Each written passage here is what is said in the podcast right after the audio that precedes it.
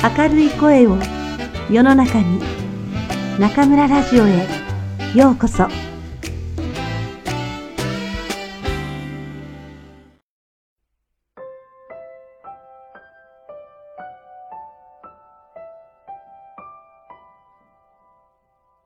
銀河鉄道の夜宮沢賢治。4ケンタウル祭の夜。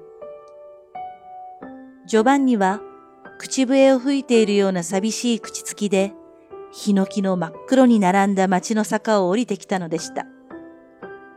坂の下に大きな一つの街灯が青白く立派に光って立っていました。ジョバンニがどんどん伝統の方へ降りていきますと、今まで化け物のように長くぼんやり後ろへ引いていたジョバンニの影帽子はだんだん濃く黒くはっきりなって足を上げたり手を振ったりジョバンニの横の方へ回ってくるのでした。僕は立派な機関車だ。ここは勾配だから早いぞ。僕は今その伝統を通り越す。そら、今度は僕の影帽子はコンパスだ。あんなにくるっと回って前の方へ来た。とジョバンニが思いながら大股にその街灯の下を通り過ぎたとき、いきなり昼間のザネリが新しい襟の尖ったシャツを着て、伝統の向かい側の黒い工事から出てきて、ひらっとジョバンニとすれ違いました。ザネリーカラス売り流しに行くの？ジョバンニがまだそう言ってしまわないうちに、ジョバンニお父さんからラッコの巻きが来るよその子が投げつけるように後ろから叫びました。ジョバンニはバッと胸が冷たくなり、そこへら中にキーンとなるように思いました。なんだいザネリとジョバンニは高く叫び返しましたが、もうザネリは向こうの火花を奪った家の中へ入っていました。ザネリはどうして僕が何にもしないのにあんなことを言うのだろう。走るときはまるでネズミのようなくせに。僕が何にもしないのに、あんなことを言うのは、ザネリがバカなからだ。ジョバンニは、せわしく、いろいろなことを考えながら、様々な明かりや木の枝で、すっかりきれいに飾られた街を通っていきました。時計屋の店には、明るくネオン灯がついて、一秒ごとに石でこさえたフクロウの赤い目が、くるっくるっと動いたり、いろいろな宝石が海のような色をした厚いガラスの板に乗って、星のようにゆっくり巡ったり、また向こう側から銅の人馬がゆっくりこっちへ回ってきたりするのでした。その真ん中に丸い黒い星座早見が青いアスパラガスの葉で飾ってありました。ジョバンニは我を忘れてその星座の図に見入りました。それは昼学校で見たあの図よりはずっと小さかったのですが、その日と時間に合わせて番を回すと、その時出ている空がそのまま楕円形の中に巡って現れるようになっており、やはりその真ん中には上から下へかけて銀河がぼーっと煙ったような帯になって、その下の方ではかすかに爆発して湯気でも上げているように見えるのでした。またその後ろには三本の足のついた小さな望遠鏡が黄色に光って立っていましたし、一番後ろの壁には空中の星座を不思議な獣や蛇や魚や瓶の形に描いた大きな図がかかっていました。本当にこんなようなサソリだの、勇士だの、空にぎっしりいるだろうか。ああ、僕はその中をどこまでも歩いてみたいと思ってたりして、しばらくぼんやり立っていました。それからにわかにお母さんの牛乳のことを思い出して、ジョバンニはその店を離れました。そして窮屈な上着の肩を気にしながら、それでもわざと胸を張って大きく手を振って街を通っていきました。空気は澄み切って、まるで水のように通りや店の中を流れましたし、街灯は皆真っ青なもみや奈良の枝で包まれ、電気会社の前の6本のプラタナスの木などは、中にたくさんの豆電球がついて、本当にそこらは人魚の都のように見えるのでした。子供らはみんな新しい折のついた着物を着て、星めぐりの口笛を吹いたり、ケンタウルス、梅雨を降らせと叫んで走ったり、青いマグネシアの花火を燃やしたりして、楽しそうに遊んでいるのでした。けれどもジョバンニはいつかまた深く首を垂れ、そこらの賑やかさとはまるで違ったことを考えながら牛乳屋の方へ急ぐのでした。ジョバンニはいつか町外れのポプラの木が幾本も幾本も高く星空に浮かんでいるところに来ていました。その牛乳屋の黒い門を入り、牛の匂いのする薄暗い台所の前に立って、ジョバンニは帽子を脱いで、こんばんは、と言いましたら、家の中はシーンとして誰も立ったようではありませんでした。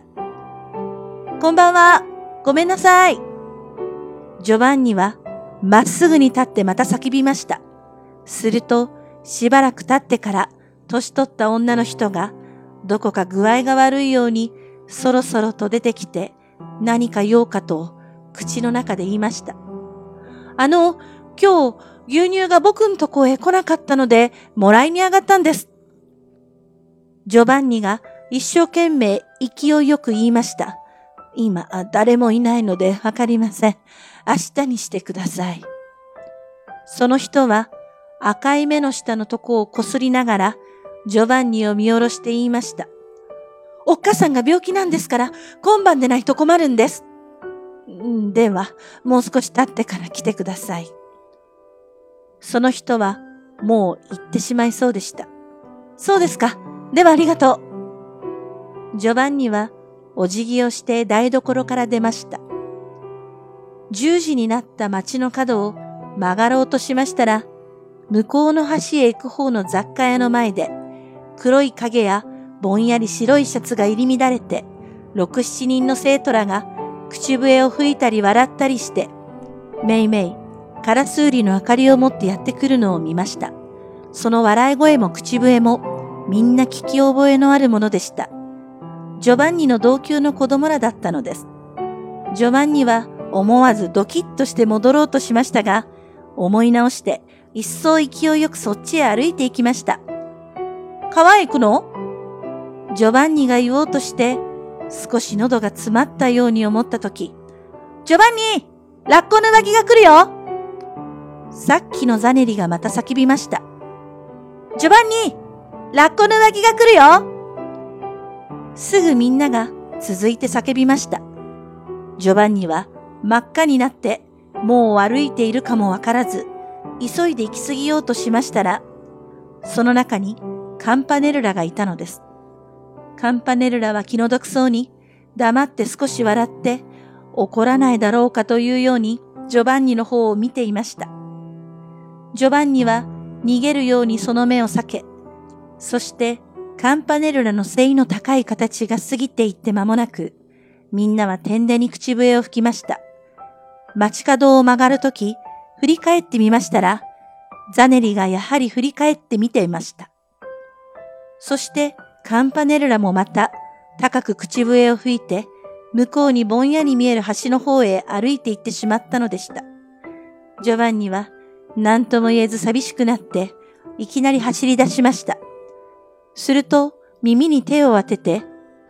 わはーっと言いながら、片足でぴょんぴょん飛んでいた小さな子供らは、ジョバンニが面白くて書けるのだと思って、わーいと叫びました。まもなくジョバンニは黒い丘の方へ急ぎました。5. 天気林の柱。牧場の後ろは緩い丘になって、その黒い平らな頂上は北の大熊星の下にぼんやり普段よりも低く連なって見えました。ジョバンニはもう梅雨の降りかかった小さな林の小道をどんどん登っていきました。真っ暗な草やいろいろな形に見える藪の茂みの間をその小さな道が一筋白く星明かりに照らし出されてあったのです。草の中にはピカピカ青光を出す小さな虫もいて、ある葉は青く透かし出され、ジョバンニはさっきみんなの持っていったカラスウリの明かりのようだとも思いました。その真っ黒な松や奈良の林を越えると、にわかにがらんと空が開けて、天の川がしらしらと南から北へ渡っているのが見え、また頂の天気林の柱も見分けられたのでした。釣り金草か野菊かの花が、そこら一面に夢の中からでも香り出したというように咲き、鳥が一匹丘の上を泣き続けながら通ってきました。ジョバンニは、頂の天気林の柱の下に来て、どかどかする体を冷たい草に投げました。街の明かりは闇の中をまるで海の底のお宮の景色のように灯り、子供らの歌う声や、口笛、キレキレの叫び声もかすかに聞こえてくるのでした。風が遠くで鳴り、丘の草も静かにそよぎ、ジョバンニの汗で濡れたシャツも冷たく冷やされました。ジョバンニは街の外れから遠く黒く広がった野原を見渡しました。そこから汽車の音が聞こえてきました。その小さな列車の窓は一列小さく赤く見え、その中にはたくさんの旅人がリンゴを剥いたり笑ったり、いろいろな風にしていると考えますと、ジョバンニはもう何とも言えず悲しくなって、また目を空に上げました。ああ、あの白い空の帯がみんな星だと言うぞ。ところが、いくら見ていても、その空は昼先生の言ったような、がらんとした冷たいとこだとは思われませんでした。それどころでなく、見れば見るほど、そこは小さな林や牧場やらある野原のように考えられて仕方なかったのです。そしてジョバンニは青い琴の星が三つにも四つにもなって、ちらちら瞬き、足が何遍も出たり引っ込んだりして、とうとうキノコのように長く伸びるのを見ました。またすぐ目の下の町までが、やっぱりぼんやりしたたくさんの星の集まりか、一つの大きな煙かのように見えるように思いました。6. 銀河ステーション。そしてジョバンニは、すぐ後ろの天気輪の柱がいつかぼんやりした三角標の形になって、しばらくホタルのようにペカペカ消えたり灯ったりしているのを見ました。それはだんだんはっきりして、とうとう凛と動かないようになり、濃い後世の空の野原に立ちました。今、新しく焼いたばかりの青い鋼の板のような空の野原にまっすぐにスキッと立ったのです。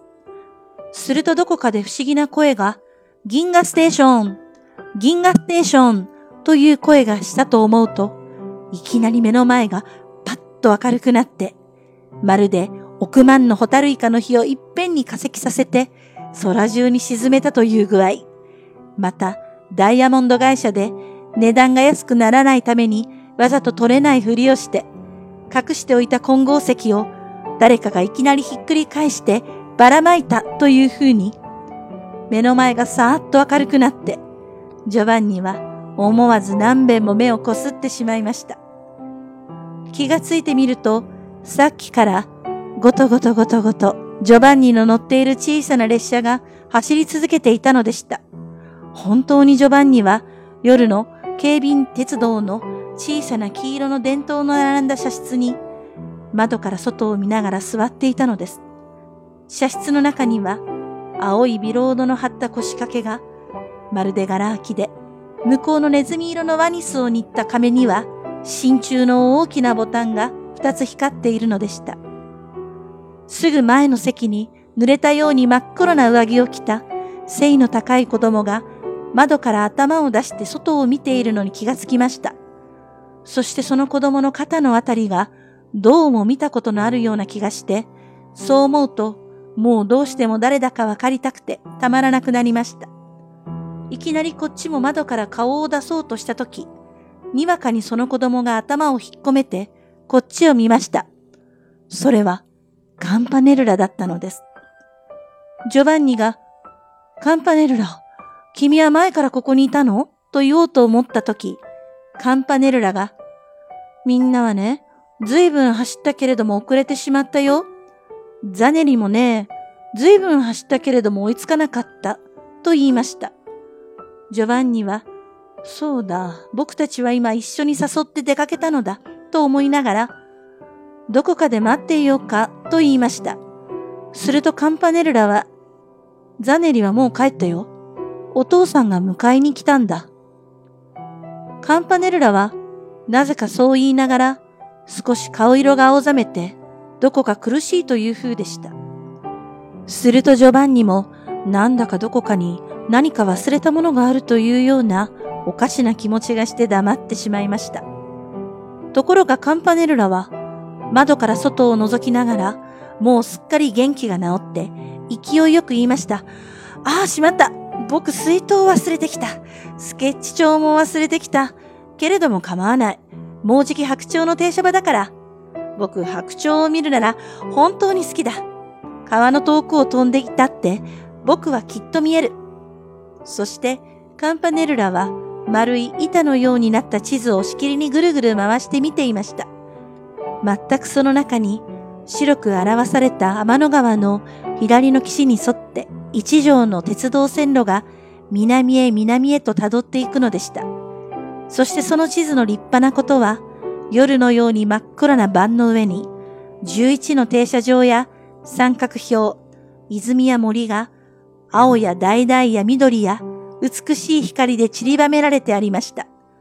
ジョバンニはなんだかその地図をどこかで見たように思いました。この地図はどこで買ったの？黒曜石でできてるね。ジョバンニが言いました。銀河ステーションでもらったんだ。君、もらわなかったの？ああ、僕銀河ステーションを通ったろうか。今、僕たちのいるとこ、ここだろう？ジョバンニは、白鳥と書いてある停車場の印のすぐ北を指しました。そうだ。おやあの河原は月夜だろうか。そっちを見ますと、青白く光る銀河の岸に、銀色の空のすすきが、もうまるで一面、風にさらさらさらさら揺れて動いて、波を立てているのでした。月夜でないよ。銀河だから光るんだよ。ジョバンニは言いながら、まるで跳ね上がりたいくらい愉快になって、足をコツコツ鳴らし、窓から顔を出して、高く高く星巡りの口笛を吹きながら、一生懸命伸び上がって、その天の川の水を見極めようとしましたが、はじめはどうしてもそれがはっきりしませんでした。けれども、だんだん気をつけてみると、その綺麗な水はガラスよりも水素よりも透き通って、時々目の加減か、ちらちら紫色の細かな波を立てたり、虹のようにギラッと光ったりしながら、声もなくどんどん流れていき、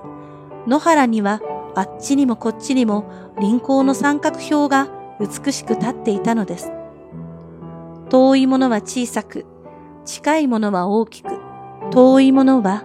橙や黄色ではっきりし、近いものは青白く少し霞んで、あるいは三角形、あるいは四辺形、あるいは稲妻や鎖の形、様々に並んで野原いっぱい光っているのでした。ジョバンニはまるでドキドキして頭をやけに振りました。すると本当にその綺麗な野原中の青や橙やいろいろ輝く三角標も点でに気をつくようにちらちら揺れたり震えたりしました。僕はもうすっかり天の原に来た。ジョバンニは言いました。それに、この汽車石炭を焚いていないね。ジョバンニが左手を突き出して窓から前の方を見ながら言いました。アルコールか電気だろう。カンパネルラが言いました。ごとごとごとごと。その小さな綺麗な汽車は空のすすきの風に翻る中を天の川の水や三角点の青白い尾行の中をどこまでもどこまでもと走って行くのでした。ああ、林道の花が咲いてる。もうすっかり秋だね。カンパネルラが窓の外を指して言いました。線路のへりになった短い芝草の中に、月長石ででも刻まれたような素晴らしい紫の林道の花が咲いていました。僕、飛び降りてあいつを取って、また飛び乗ってみせようか。ジョバンニは胸を躍らせて言いました。もうダメだ。あんなに後ろに行ってしまったのだから。カンパネルラがそう言ってしまうかしまわないうち、次の林道の花がいっぱいに光って過ぎていきました。と思ったら、もう次から次から、たくさんの黄色な底を持った林道の花のコップが、湧くように、雨のように、目の前を通り、三角標の列は煙るように燃えるように、いよいよ光って立ったのだ。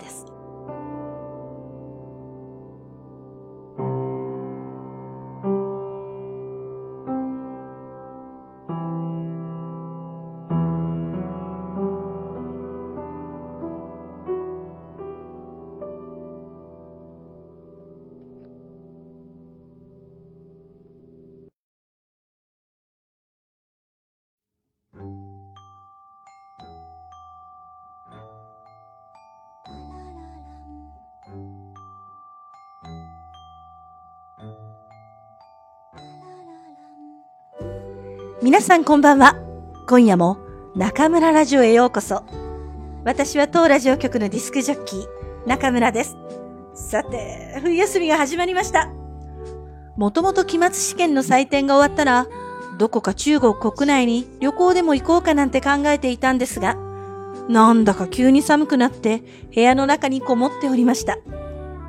武漢が寒いのかと思いきや、中村教室の生徒さんからの情報やネットのニュースによると、この冬は全国的、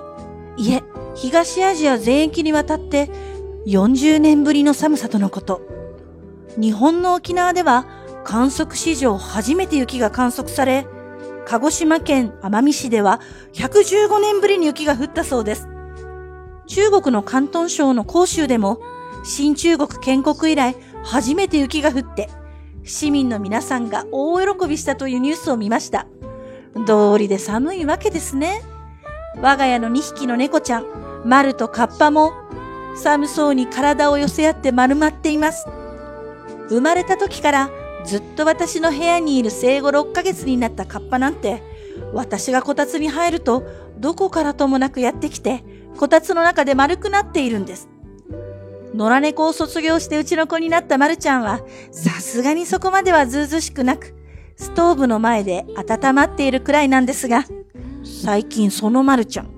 調子が悪いのか吐いちゃうんですよ。餌を食べたら吐くんですよ。3日連続吐いたので、さすがに心配になって動物病院に連れて行ったら、お医者さん曰く、体を舐めて飲み込んでしまった毛玉が詰まってしまったのかもしれないとのことで、歯磨き粉みたいなチューブに入ったお薬を舐めさせ、様子を見ています。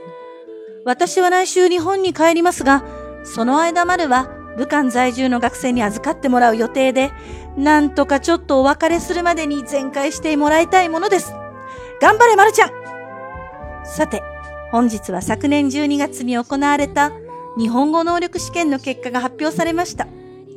受験生の皆さん、いかがでしたか？毎回12月の試験は7月のより難しいって言われていましたが、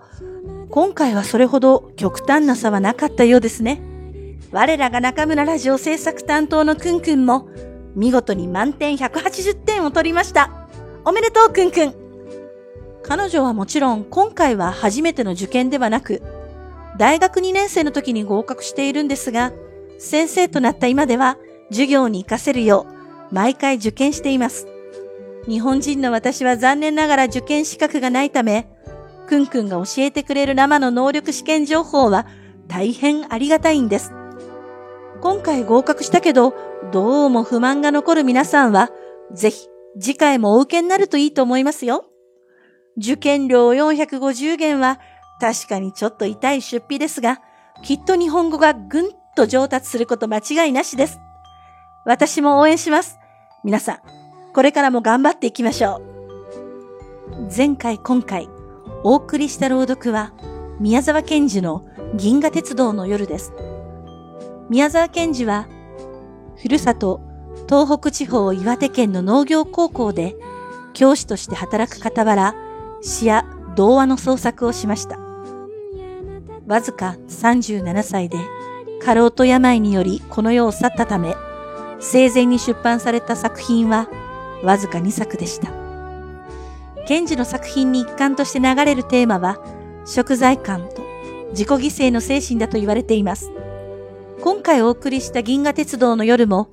川で溺れた友人を助けて、自分は死んでしまうカンパネルラという男の子が登場します。実は、銀河鉄道は、亡くなった人たちをあの世に連れて行く列車で、この作品は、天国に入れる人たちは、生前、一体何をしていたか、そして本当の幸せとは何かを教えてくれます。銀河鉄道の夜を朗読するにあたり、宮沢賢治の生涯について少々調べたところ、作家としての素晴らしさは皆さんも知るところですが、教師としても生徒から大変人気のある先生だったそうです。宮沢先生は生徒たちに常にこう言っていたそうです。頭で覚えず、いつも体で覚えなさい。すると、知識に感動できるのですよ。詰め込みでは何も理解できません。ただ、感動してください。と。偉大な作家に自分を並べるのは少々おこがましいですが、私も自分の授業の中で感動や感覚を大切にしています。知識の伝達は私たち教師の仕事です。でもそれをどう伝えるかが教師の腕と愛の見せ所。私の文才は宮沢賢治には遠く遠く及びませんが、教師としては負けないよう、これからも頑張っていきたいと思っています。では最後に、宮沢賢治の最も有名な詩、雨にも負けずをお送りしましょう。雨にも負けず。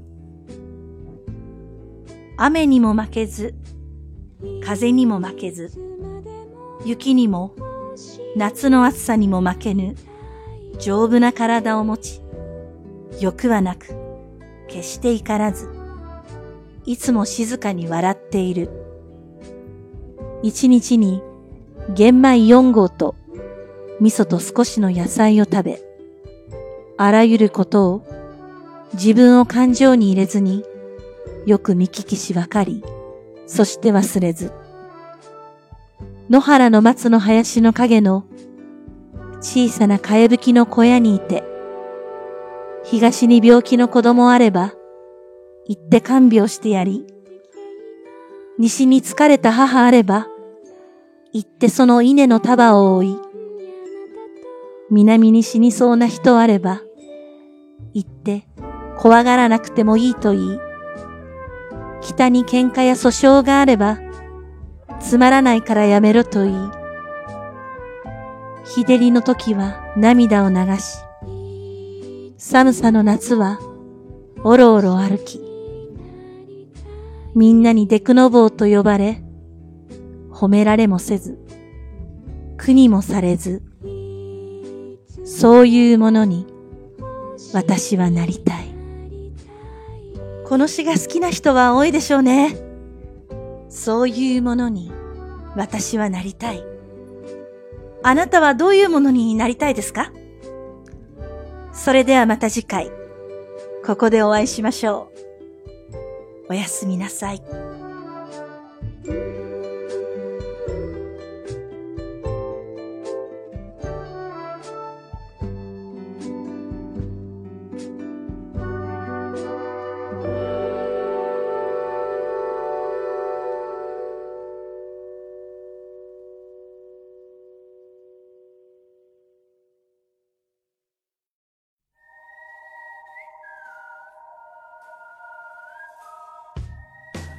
ちゃんのおまけコーナー。皆さんこんばんは，坤ちゃんのおまけコーナーへようこそ。大家好，我是中村电台的制作担当困困，欢迎大家来到おまけコーナー。前几天受到大寒潮的侵袭，武汉也迎来了2016年的初雪。雪后的武汉，空气少见的沉静，平日里随处可见的大学生们也几乎全都放假回家。 现在的武汉显出了往日没有的寂静。虽然从一月中旬开始，大学就已经进入寒假模式了，但中村老师和困困还是依然忙碌。老师每天都会通过视频给中村教室的学员上课，其中大部分都是只有晚上或周末才有空的上班族。除此之外，还有准备重新入职的全职妈妈，也有想在寒假提升自己口语水平的大学生，偶尔还有临时来做面试练习的已经结课的老学员。